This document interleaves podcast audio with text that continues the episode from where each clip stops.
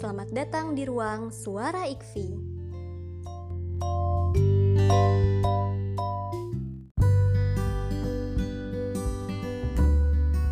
Halo halo, assalamualaikum semuanya.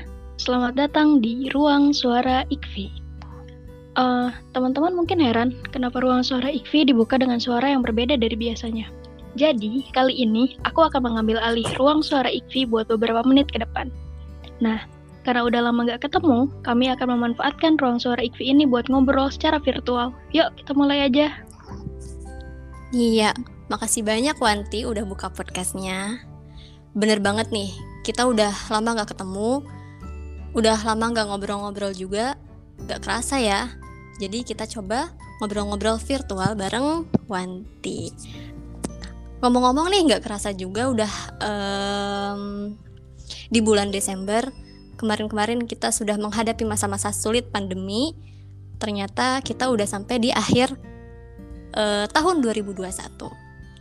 Ngomong-ngomong tentang akhir tahun, makin dekat ke penghujung tahun dan awal tahun, biasanya identik dengan dua hal, evaluasi dan resolusi. Kalau evaluasi, biasanya berhubungan dengan muhasabah diri. Kalau resolusi, itu tujuan-tujuan kita yang bisa kita bagi dan kita ceritain ke banyak orang, gitu kan ya Wan? Bener banget nih. Nah, berhubung bisa dibagi nih, yang bisa, yang mungkin juga bisa menjadi inspirasi buat teman-teman. Apa sih resolusi Wanti sendiri? Uh, ngomong-ngomong soal resolusi, resolusi tahun dua ribu dua aku sebenarnya klise aja sih. Aku pengen jadi lebih baik dari tahun sebelumnya di segala aspek. Nah, karena udah ngalamin pandemi selama dua tahun, aku jadi masukin berkunjung ke tempat-tempat favorit aku jadi salah satu resolusi yang pengen aku capai. Aku tuh tipe orang yang suka datang ke tempat-tempat yang nggak terlalu ramai uh, dan menyenangkan gitu. Kayak tempat-tempat berhubungan sama kesenian, kayak museum dan yang sebagainya gitu. Nah, dengar-dengar Taman Ismail Marzuki ini kan lagi dalam proses revitalisasi nih. Jadi aku masukin berkunjung ke Taman Ismail Marzuki yang udah direvitalisasi jadi salah satu resolusi aku di tahun dua ribu dua puluh dua. Jadi makin gak sabar sih untuk berkunjung ke sana. Oh, iya iya iya. Taman Ismail Marzuki itu kan lagi dalam proses revitalisasi ya. Betul. Aku juga jadi gak sabar. E, berkunjung ke Taman Ismail Marzuki adalah resolusi aku juga di tahun dua ribu dua puluh dua. Hmm. Kamu punya kenangan apa tuh sama tim? Uh, kalau diinget-inget dulu waktu masa sekolah, tempat-tempat kayak Taman Ismail Marzuki ini jadi tempat yang sering dikunjungi siswa-siswa nggak sih? Kayak buat studi tour, mm-hmm. uh, apa ya, hal-hal yang berhubungan dengan mata pelajaran yang dipelajari di sekolah. Aku inget banget dulu tuh waktu zaman sekolah kan suka ada studi tour dan uh, dulu tuh seneng banget berkunjung ke planetarium. Planetarium kan salah satu bagian dari Taman Ismail Marzuki kan? Iya.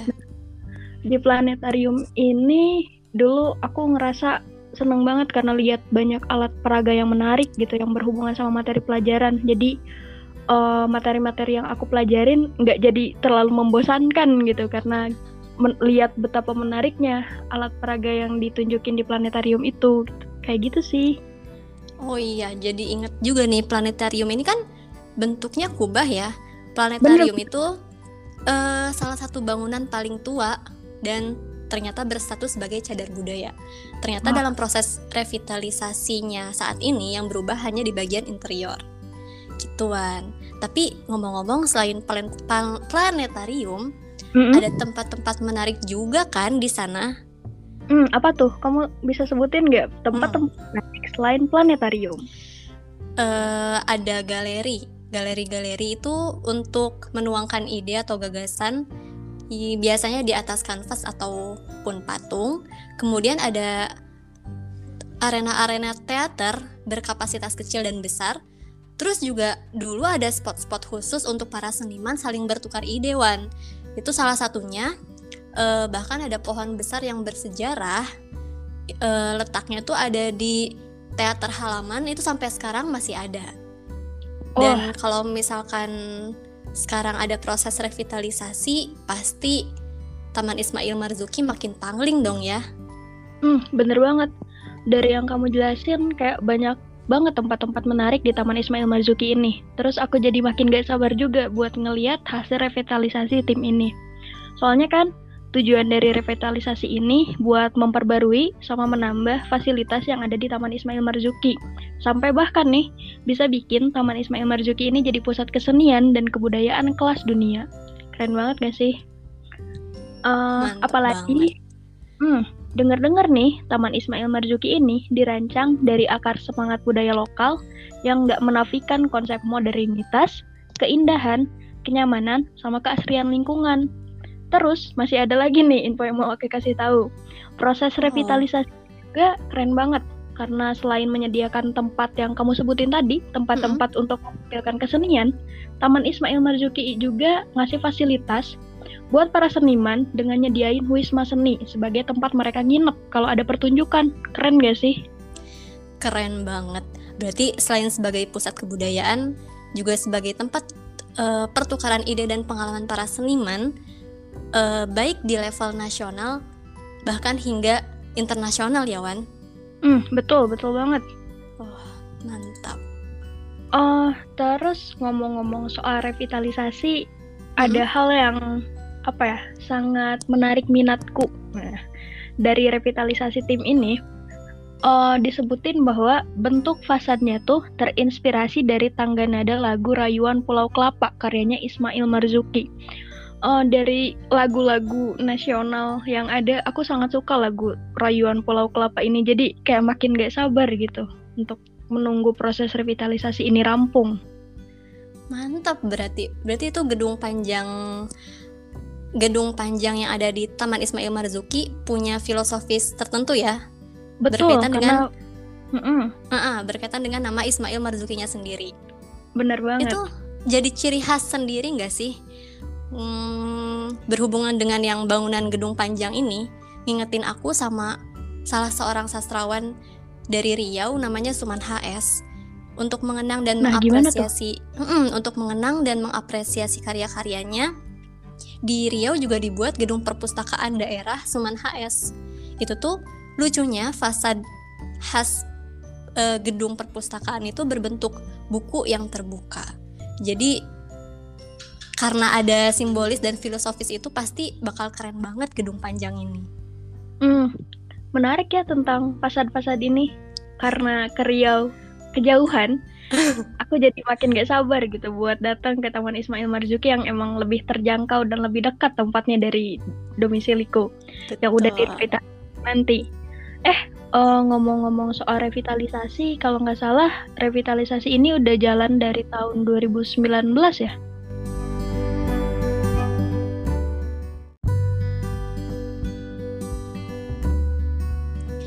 Iya, Wan. Peletakan batu pertamanya tuh tanggal tiga Juli dua ribu sembilan belas. Dan proses revitalisasi ini dibagi ke dalam tiga tahap. Yang pertama meliputi um, gedung parkir, terus ada gedung perpustakaan dan wisma seni, ada juga Masjid Amir Hamzah. Kemudian tahap keduanya ada planetarium, gedung aneks, kemudian teater halaman, dan Graha Bakti Budaya. Kalau untuk tahap tiganya itu pengerjaan e, interior gedung-gedung yang dibangun pada tahap satu dan dua gituan. Mm-hmm. Terus ada info tambahan juga nih, Wan. Apa tuh? Di bagian tahap satu itu kan ada gedung parkir. Nah, di bagian atasnya gedung parkir itu ada taman terbuka. Jadi selain menambah estetika juga sebagai alternatif kota ramah lingkungan. Mantep gak tuh? Oh, bentar-bentar, jadi kebayang. Jadi di gedung parkir tuh udah di bagian atasnya ada taman yang hijau-hijau gitu. Iya, keren. Wah, kan? makin hmm, makin seger ya, selain makin keren. Hmm. Makin seger kelihatannya. Terus, terus, terus ada juga perpustakaan umum daerah dan Pusat Dokumentasi Sastra H B Jassin sebagai rujukan literasi. Cocok nih, Wanti, untuk nyari-nyari Uh, untuk baca-baca, untuk nyari-nyari dokumentasi, dokumentasi sastra H B Jassin. Gila-gila, apalagi tuh selain taman, terus dokumentasi sastra H B Jassin, ada hmm, lagi nggak? Ada Masjid Amir Hamzah. Oh. Nah, masjid ini nih saat ini letaknya ada di bekas teater halaman dan tentunya hmm. lebih luas dan bisa menampung lebih banyak orang.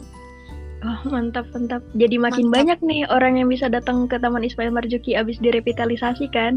Iya, betul banget.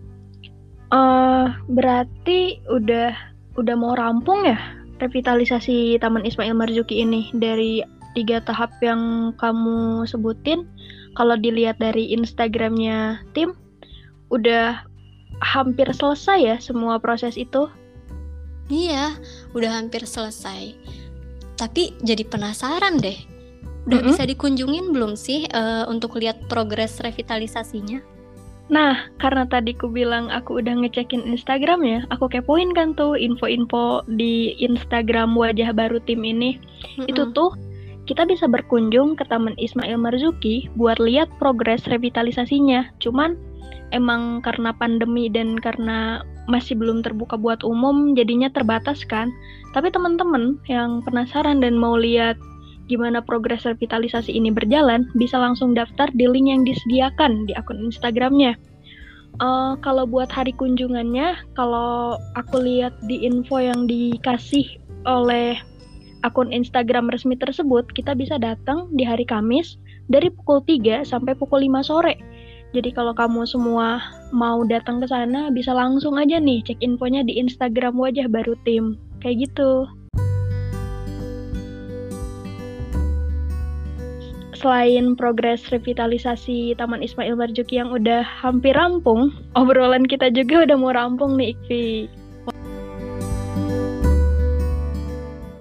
Wah, iya nih.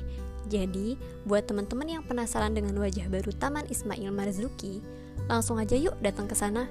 Soalnya tim ini jadi rekomendasi tempat nongkrong paling asik, sekaligus bisa belajar banyak hal di sana.